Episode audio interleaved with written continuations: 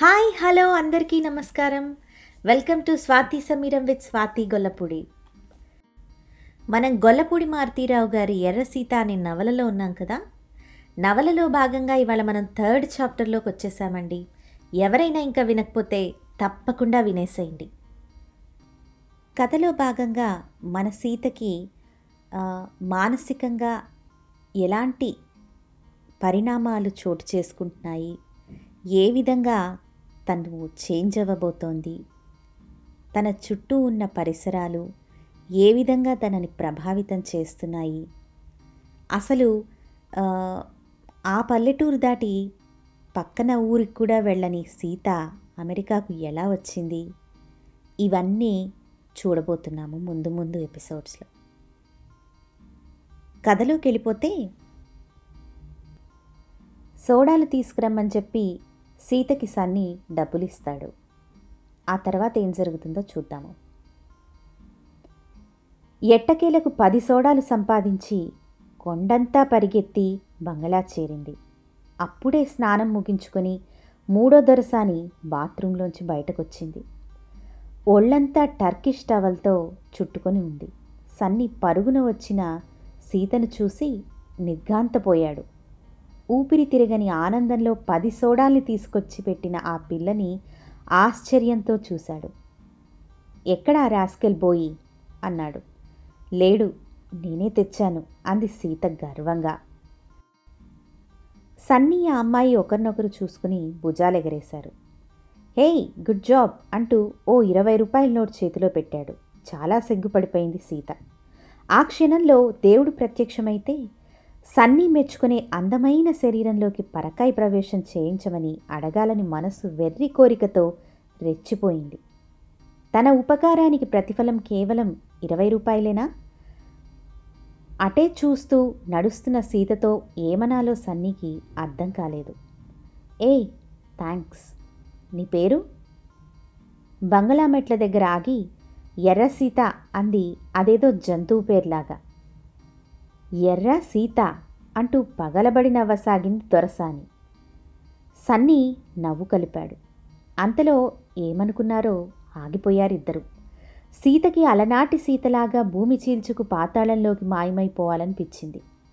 ఆ క్షణంలో తనకి సీత అని పేరు పెట్టిన వాళ్ళని ఎర్ర సీత అని పిలిచే అమ్మని తనకి నల్లటి శరీరాన్నిచ్చిన దేవుణ్ణి అందరినీ అందరినీ మనసు నిండా అసహ్యించుకుంది. సీత కొండమలుపు తిరిగి జగన్నాథస్వామి గుడి దాకా వెనక్కి తిరగకుండా పరిగెత్తింది. ఆమె చేతుల్లోని ఇరవై రూపాయల నోటు ఎప్పుడో ఎగిరిపోయింది. గుడి దగ్గర ఆగేసరికి ఆమె కళ్ళు నీళ్ళతో నిండిపోయాయి. తన పేరు విని నవ్విన దొరసాన్ని జీవితంలో క్షమించలేదు. ఆమెతో నవ్వు కలిపిన తను హీరోలాగా భావించే సన్నీని?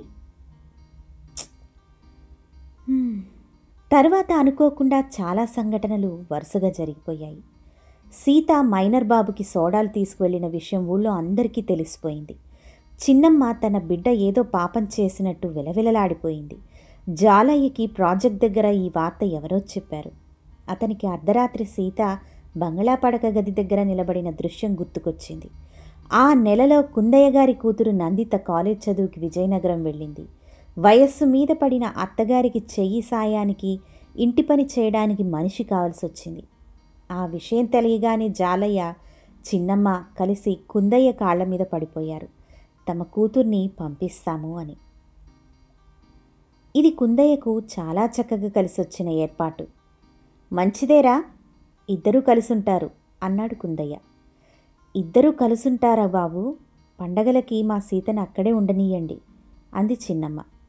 అవసరమైతే మేమే చూసొస్తాం బాబు అన్నాడు జాలయ్య. సరేనన్నాడు కుందయ్య.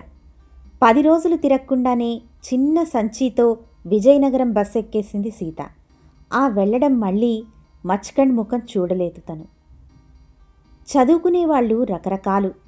విజ్ఞానం కోసం చదువుకునేవాళ్ళు చదువుని ఆయుధం చేసుకునేవాళ్ళు చదువుని అవకాశం చేసుకునేవాళ్ళు చదువుని వినోదం చేసుకునేవాళ్ళు చదువుని అమ్ముకునేవాళ్ళు. ఇలా చార్లీ చాప్లిన్ తన చదువుకు కారణాన్ని చెబుతూ నేను చదువుకున్నది చదువు మీద మక్కువతో కాదు. చదువులేని వాళ్ళ మీద నలుగురు చూపే ఏహ్యభావం నుంచి నన్ను నేను రక్షించుకోవడానికి చదువుకున్నాను. ఇది చాలా విచిత్రమైన కారణం. సీత విజయనగరం రావడానికి గింజుకుంది. ఆమెకి మచ్కండ్ వదిలిపోవడం సుతరాము ఇష్టం లేదు. మైనర్ బాబు దొరసానులు రాధారి బంగళాలో సాయంకాలాల రుచి మరిగింది. అయితే అదే కారణానికి చిన్నమ్మ జాలయ్య ఆమె ఊరు నుంచి పంపేయాలనుకున్నారు. వెళ్ళను అనడానికి ఏమి కారణం చెప్పాలో సీతకు అసలు అర్థమే కాలేదు. తప్పనిసరిగా తనకిష్టం లేని కొత్త జీవితానికి విజయనగరంలో అలవాటు పడింది. నందిత వాళ్ళ అమ్మను పట్టమ్మగారు చాలా మెత్తటి మనిషి. రెండు కళ్ళకి పువ్వులేసి చూపు బాగా తగ్గిపోయింది. ఈ దశలో తోడుగా సీత రావడం ఆమెకి దైవికం అనిపించింది. స్వభావరీత్యానే కాక అవసరం కొద్దీ సీతని చాలా ఆదరంగా చూసుకుందామె. సీతకి ఈ ఆదరం మీద అంత దృష్టి లేదు. ఆమెకి విజయనగరం రావడంతో కొద్ది కొద్దిగా అలవాటవుతున్న ఆధునిక ప్రపంచపు పొలిమేర్లలోకి వచ్చినట్టు భావించింది. అయితే విజయనగరం బొంబాయి కాదు ఢిల్లీ కాదు. కానీ మచ్కండ్ వదిలి మొదటిసారి బయట ప్రపంచంలోకి వచ్చిన ఆ పదహారేళ్ళ అమ్మాయికి విజయనగరం చిన్న సైజు లండన్లా ఉంది. కాగా నందిత ఇప్పుడు సీతకి మరింత చేరికయింది. పొరపాటు నందిత సీతని మరింత దగ్గరికి చేర్చుకుంది. రాత్రి సీతని తన పక్క మీదే పడుకోబెట్టుకుని తన శరీరాన్ని ఆమె అదిమి పెట్టేసుకునేది. ఇక రాత్రప్పుడు సీత చేతులు తన ఎద మీద పెట్టుకొని పడుకునేది. తన కాలు సీత మీద వేసేది. వీటన్నిటికీ అర్థం సీతకి తెలుసు. నందిత కాలేజ్కి వెళ్ళడం ప్రారంభించినప్పటి నుంచి ఆమెలో మార్పుని సీత గమనించింది. నందితది చిన్న జుత్తు అయినా దాన్నే అందంగా మడతపెట్టి అలంకరించుకోవడం గ్రహించింది. అంతేకాదు నగర జీవిత వ్యసనం చదువు గొప్ప అలంకారం తెలియకుండానే కొత్త వెలుగు నందిత ముఖంలో చోటు చేసుకోవడం కనిపెట్టింది. అంతేకాదు తనని చూసి నవ్విన దొరసాని ముఖంలోని వెలుగుని ఈ వెలుగుగానే పోలిక్ కట్టింది ఎప్పుడు గుర్తొచ్చినా ఆ దొరసాని నవ్వు తనని పదునైన కత్తితో కోస్తున్నట్లు అనిపిస్తుంది. అంతకంటే సన్నీబాబు ఆమె నవ్వుతో జతకలపడం ఆ కోతపై కారం చల్లినట్టుగా విలవిలలాడుతూ ఉంది. నందితలో సీత గ్రహించే మార్పుకి రాధారి బంగళాలో దొరసాని నవ్వుకి మధ్య ఏదో దగ్గర త్రోవ ఉంది. ఏంటి? ఒకరోజు సీత నందితతో ఈ విధంగా చెప్పడానికి ట్రై చేసింది. ఏ దొంగ నువ్వేం చెప్తున్నావో నాకు తెలుసు అంది నందిత. కాదు నువ్వు అనుకునేది ఏదీ కాదు అని చెప్పి సీత చెప్పబోతూ ఉంటుంది. ఏంటే నువ్వు చెప్పేది? అనంది నందిత. నందా నేను చదువుకుంటే నాకు చదువు వస్తుందా? నిర్గాంతపోయి చూసింది నందిత. చదువా? ఎందుకు? ఏం చేస్తావు? అని ఆలోచించి ఈ పాచి పని నీకు నచ్చలేదా? అంది నందిత నవ్వుతూ. అసలు ఎందుకే ఈ ఆలోచన వచ్చింది నీకు? నాకు చదువు వస్తుందంటావా? నందిత ఈ విధంగా అంది. పుట్టుకతోనే ఎవ్వరూ పండితులు కారు. నీలాగా నేను ప్రాజెక్ట్ టౌన్షిప్లో ఉంటే గేదెలే కాసుకునేదాన్నేమో. నీకు మా నాన్నలాంటి ఊతం ఉంటే నాకంటే బాగా చదువుకునేదానివేమో. ఒక్కసారి నందితని ముద్దు పెట్టుకుంది సీత. అయితే నాకు చదువు చెప్తావా? అంది. సీతని తేరిపారా చూసింది నందిత. చెప్తాను కానీ ఒక్క షరతు. ఏంటది? చెప్తాను రాత్రికి చెప్తాను అంది నందిత. చదువుకి ఒక పద్ధతి ఉంది ఓనమాలు దిద్దాక బాలశిక్ష చదివి సుమతి శతకం చదువుకొని మిత్రలాభం చదివి ఇలా ఓ నిర్దిష్టమైన మార్గం ఉంది. కానీ సీత చదువుకి అడ్డదోలు పట్టింది. ఓనమాలు చదివాక కనిపించిన ప్రతి కాగితము చదివేసింది. గుణింతాలు వచ్చాక అన్ని పుస్తకాల్లోనూ ఆ అక్షరాలను పోలిక పట్టింది. విషయం అర్థమయ్యాయి. ఎక్కడో ఆ మనస్సులో ఇంతకాలం దాచుకున్న ప్రాకృతిక శక్తి ఏదో విరుచుకుపడింది.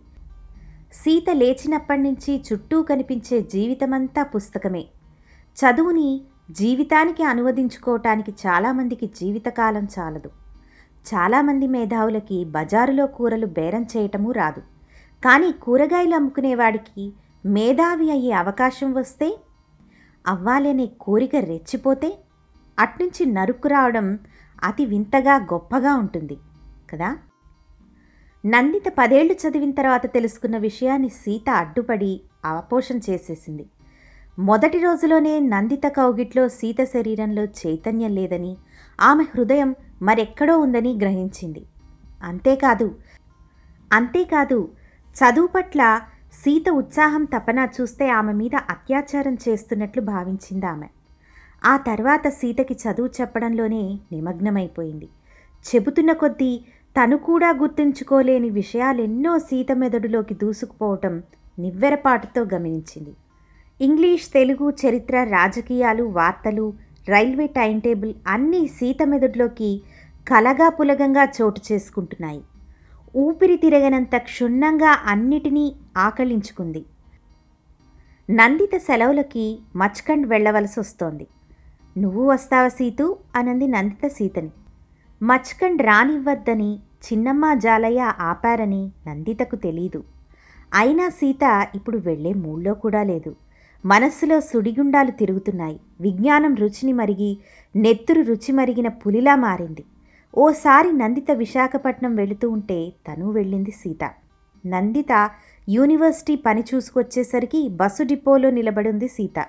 ముందు నందితే సీతని గుర్తుపట్టలేకపోయింది. సీత కోసం దిక్కులు చూస్తున్న తనకి తన పక్కన నిలుచున్న అమ్మాయే సీతని గ్రహించడానికి చాలాసేపు పట్టింది.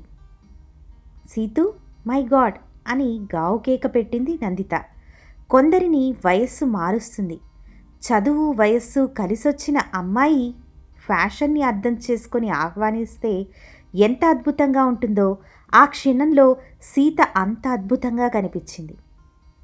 విజయనగరంలో రోజులు వారాలయ్యాయి వారాలు నెలలు పరుగులు తీస్తున్నాయి. నందిత బిఏ పూర్తయ్యేసరికి సీత దైనందిన జీవితంలో విశ్రాంతి అన్నది అరుదైన విషయమైపోయింది. ఉన్నట్టుండి ఒకరోజు టెలిగ్రామ్ వచ్చింది. ప్రాజెక్ట్ పని చేస్తూ ఉండగా జాలయ్య నెత్తిన రాయి పడిందని అప్పటికి మచ్కండ్ వదిలి వచ్చి సరిగ్గా రెండు సంవత్సరాల నాలుగు నెలలైంది. టెలిగ్రామ్ చూస్తూనే హుటాహుటిన మచ్కండ్కు బయలుదేరింది. నాలుగైదు రోజుల్లోగా తిరిగి వస్తాను అంటూ. నాలుగైదు రోజులు కాదు కదా ఒక జీవితకాలం తిరిగి రాలేని మార్పు అక్కడ ఎదురు చూస్తూ ఉన్నదని సీతకి తెలియదు ఇదండి ఇవాంటి కథ హోప్ మీ అందరికీ నచ్చిందని భావిస్తున్నాను. చదువు ద్వారా మానసికంగా శారీరకంగా ఎంతో అందంగా కనిపిస్తాను అని సీత రియలైజ్ అయ్యి చదువుకోవడం ప్రారంభించింది. ఆ తరువాత తన జీవితంలో ఎటువంటి పెనుమార్పులు సంభవిస్తున్నాయి అనేది నెక్స్ట్ ఎపిసోడ్లో చూడబోతున్నాము. మళ్ళీ నెక్స్ట్ ఎపిసోడ్తో మీ ముందుకు వచ్చేస్తాను మరోసారి. అప్పటి వరకు సెలవు. నమస్తే.